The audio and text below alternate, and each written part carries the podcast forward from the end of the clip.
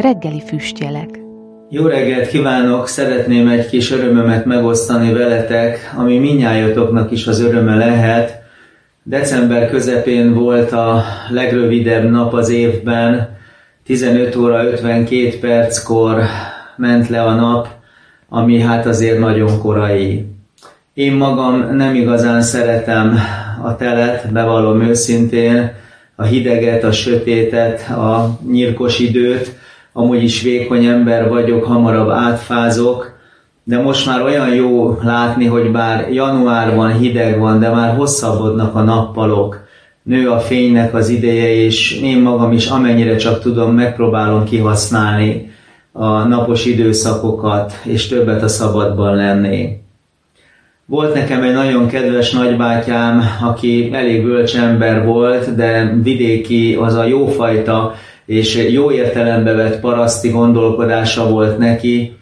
Azt mondta, amikor egyszer beszélgettünk úgy szegénységről, gazdagságról, hogy tudod Gyurka, a gazdagra és meg a szegényre is egyformán süt a nap. Az meg, hogy a gazdag esetleg egy hajón élvezi ezt, a szegény pedig esetleg csak egy lukas törülközőn feküdve, az másodlagos. A lényeg a nap áldott, éltető ereje, fénye, melege. Hát igen, ezen jó elgondolkodni, és én magam is elgondolkodtam azon, hogy amikor jelenések könyvében olvasunk az eljövendő világ értékeiről és szépségeiről, akkor még a nappal kapcsolatban is a Jóisten már ilyen megelőlegezett információkat ad a mi számunkra. Mert így szól jelenések könyve 21. fejezet 23-as és 25-ös verse.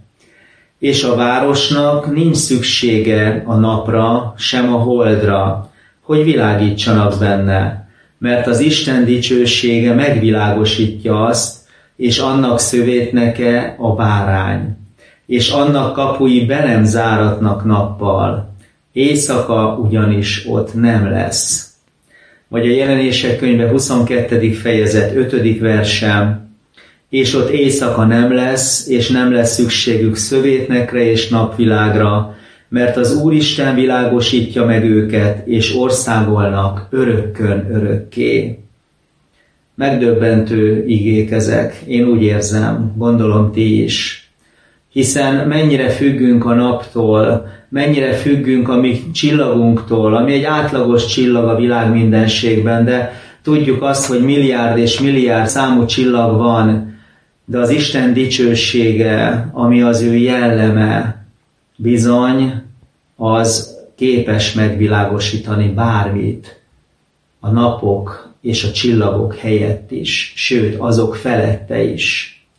Hiszen a Teremtés könyvében is azt olvassuk, hogy már egy egyfajta világosság volt. Mikor? Amikor Isten a napot még csak meg sem teremtette, hiszen a Földet az első nap teremtette, a napot pedig csak a negyedik napon. Ilyen Istenünk van nekünk. Az ő jelleme, ami az ő dicsőségében mutatkozik meg, olyan erőteljes, olyan mélységekkel bíró, hogy képes megvilágosítani mindent és mindenkit. Tudjátok, amikor Jézus azt mondta, hogy én vagyok a világ világossága, akkor ez arra vonatkozott, hogy amikor itt a Földön járt, hogy eljött közénk a sötét, a nyírkos, a hideg emberi szívek közé, hogy megnyíljon előttünk az Isten tárházának gazdagsága és fénye.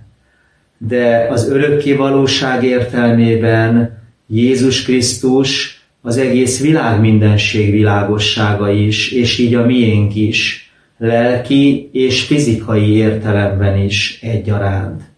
Hát becsüljük meg azt, hogy nekünk jó Istenünk van, és az ő világosságát soha ne utasítsuk vissza, hanem engedjük be a lelkünkbe. Ezzel kívánok nagyon szép és tartalmas napot minnyájatoknak. Szervusztok!